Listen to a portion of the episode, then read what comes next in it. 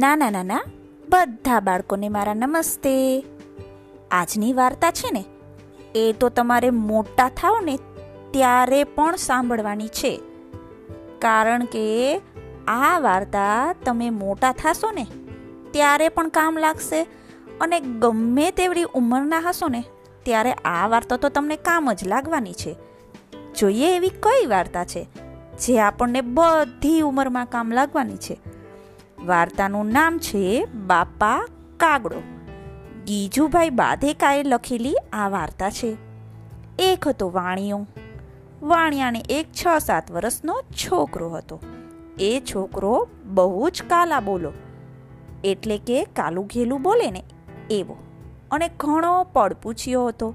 પૂછાપૂછ કરે એવો હતો. રોજ તે બાપાની સાથે દુકાને જાય અને બાપાને કંઈનું કંઈ પૂછ્યા જ કરે. વાણિયો એટલો બધો શાંત હતો કે દીકરાને રાજી રાખવા માટે જે પૂછે તેનો જવાબ આપ્યા કરે. છોકરો ઘેલ્યો, પણ બાપા કોઈ દિવસ ઘેલિયાને નાખુશ કરે નહીં. કોઈ દિવસ પોતે ખીજાઈ ન જાય. હંમેશા ઘેલિયાભાઈ કહે તેમ કરે. એક દિવસ ઘેલિયો બાપાની સાથે દુકાને આવ્યો અને લાડથી તેના બાપાના ખોળામાં ખૂંદવા લાગ્યો. ને જે તે પૂછવા લાગ્યો, એટલામાં દુકાનની સામે એક લીમડાનું ઝાડ હતું. તેના પર એક કાગડો આવીને બેઠો અને ક્રાઉ ક્રાઉ કરવા લાગ્યો. ઘેલિયાએ કાગડાને જોયો. એટલે તે તરફ આંગળી કરી બાપાને કહ્યું, બાપા, કાગડો. બાપા કહે, હા ભાઈ, કાગડો. ફરીવાર છોકરાએ બાપાના હાથ પકડી અને કહ્યું, બાપા, કાગડો. ફરીવાર બાપાએ ઉત્તર આપ્યો, હા ભાઈ, કાગડો. છોકરાએ વળી ત્રીજી વાર કહ્યું, બાપા, કાગડો. બાપાએ એટલી જ ધીરજથી કહ્યું, હા ભાઈ, કાગડો. જવાબ આપી અને બાપા દુકાનના કામમાં જરા રોકાયા. એટલે વળી છોકરાએ બાપાનો ગોઠણ હલાવી અને કહ્યું, જુઓ બાપા, કાગડો. બાપાએ ધંધામાંથી ધ્યાન કાઢી ઘણી શાંતિથી કહ્યું, હા, બેટા, કાગડો. છોકરો કાલો અને પડ પૂછ્યો, એટલે આટલાથી તેને સંતોષ થયો નહીં. શેઠ પાછા પોતાના કામમાં રોકાયા, ત્યાં તેમની પાઘડી ખેંચી વળી બોલ્યો, બાપા, કાગડો. શેઠે જરા પણ ચીડાયા વિના કહ્યું, હા, ભાઈ, કાગડો. છોકરો તો વેને ચડ્યો, એટલે વળી બોલ્યો, જુઓ બાપા, કાગડો. બાપાએ ચોપડું લખતા લખતા છોકરા સામે જોઈ વળી કહ્યું, હા હો બેટા, કાગડું. એક કાગડું છે, હં? થોડી વાર સુધી છોકરો કાગડા સામે જોઈ રહ્યો. વરી ઘૂરી આવી હોય તેમ બાપાનો ખભો જોરથી હલાવીને બોલ્યો, બાપા, કાગડો. વાણિયાએ જરા પણ ગુસ્સે થયા વિના કહ્યું, હા ભાઈ, કાગડો. આ રીતે છોકરો તો વારે વારે બાપાને કાગડો, બાપા કાગડો એમ પૂછતો જ ગયો. અને બાપા પણ, હા ભાઈ કાગડો, હા ભાઈ કાગડો, એમ કહેતા જ રહ્યા. છેવટે છોકરો થાક્યો. બાપા કાગડો કહેતો બંધ થયો. વાણિયો શાણો હતો. છોકરો જેમ જેમ બાપા કાગડો બાપા કાગડો બોલતો ગયો ને, તેમ તેમ પોતાના ચોપડામાં બાપા કાગડો, હા ભાઈ કાગડો એ પ્રમાણે લખતો ગયો.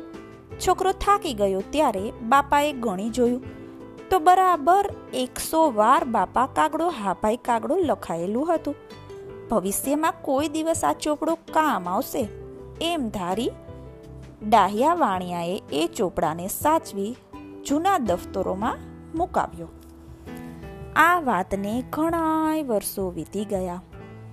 વાણિયો છેક ઘરડો થઈ ગયો ને પેલો ઘેલિયો ત્રીસ વર્ષનો જુવાન થઈ ગયો. ઘેલિયો તો હવે મોટો શેઠ બની ગયો હતો અને વેપાર ધમધોકાર ચાલતો હતો. ઘેલિયો સઘળે ઘેલા શેઠ ઘેલા શેઠ થઈ પડ્યો હતો. તેને બધે માન મળતું હતું. પરંતુ પેલો ઘરડો વાણિયો બહુ જ દુઃખી હતો. ઘેલા શેઠ તેની સેવા ચકરી તો સાની કરે? પણ શેઠાણીની શીખવણીથી મા બાપને ખૂબ દુઃખ આપતો. વાણિયો બહુ કંટાળી ગયો. એટલે ઘેલિયાને કેવા લાડથી ઉછેર્યો હતો ને, તે તેને યાદ અપાવવાનો વિચાર કર્યો.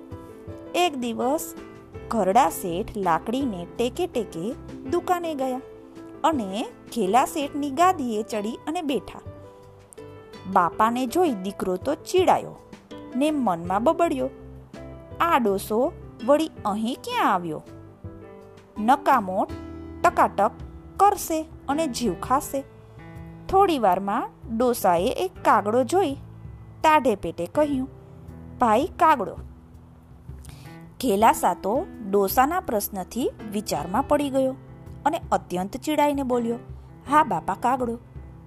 ડોસાએ વળી કહ્યું, ભાઈ, કાગડો.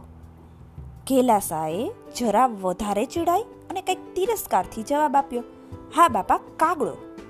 ડોસાએ જાણ્યું દીકરો ચીડાય છે, પરંતુ તે દીકરાની આંખ ઉઘાડવા જ તો આવ્યો હતો.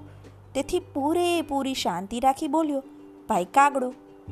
ભાઈ તો એકદમ ખીજાયા, ભભૂકી ઉઠ્યા. હા, બાપા, કાગડો. હા, એ કાગડો છે. એમાં વારે વારે ભાઈ કાગડો ભાઈ કાગડો, એમ શું બોલ્યા કરો છો? મને મારું કામ કરવા દો ને. કહી ઘેલાસા આડું મો કરી પોતાના કામે લાગી ગયા. ઘરડા શેઠ કંઈ કાચા ન હતા.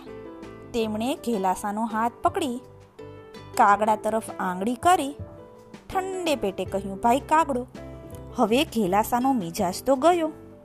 તેણે વિચાર્યું, આ ડોસો જો ને નકામો ભાઈ કાગડો લવ્યા કરે છે, એટલે કે બોલ્યા કરે છે.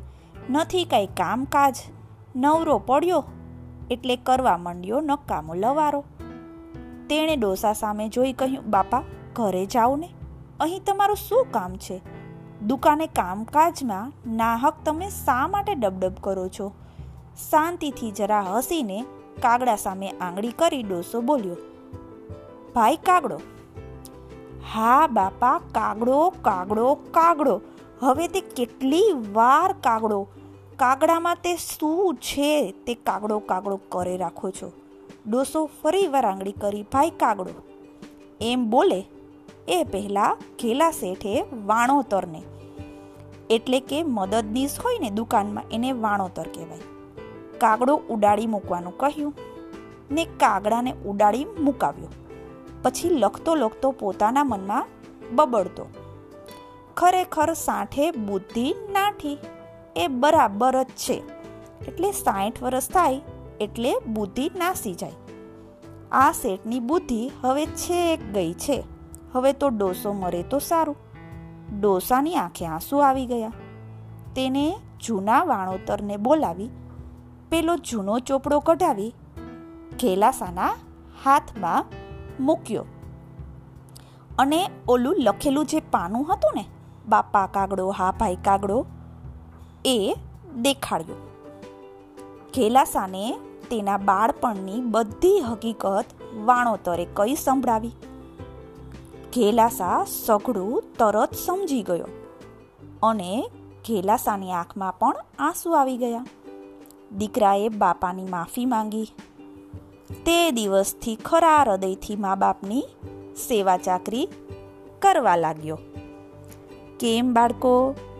કેટલી સરસ વાર્તા છે. કેટલો સરસ બોધ મળે છે. આ વાર્તા તો તમે લોકો મોટા થઈને પણ સાંભળજો. ને મોટા મોટા યુવાનોને પણ સંભળાવજો. તમે નાના છો તો મમ્મી પપ્પા કેટલી સુંદર રીતે તમારો ઉછેર કરે છે. તો તમારે એનાથી પણ સુંદર રીતે એ લોકોને ઘરડા થાય ને ત્યારે સાચવવા જોઈએ. કદી તોછડાઈ ભર્યું વર્તન ન કરવું. હંમેશા પ્રેમપૂર્વક જ વ્યવહાર કરવો જોઈએ. તમે બધા તો વાર્તા સાંભળી, એનો બોધ તો યાદ જ રાખવાના છો. હે ને? એટલે મારે તો તમને કાંઈ કહેવું નહીં પડે. આ વાર્તાએ તમને બધું કહી દીધું છે. બાય.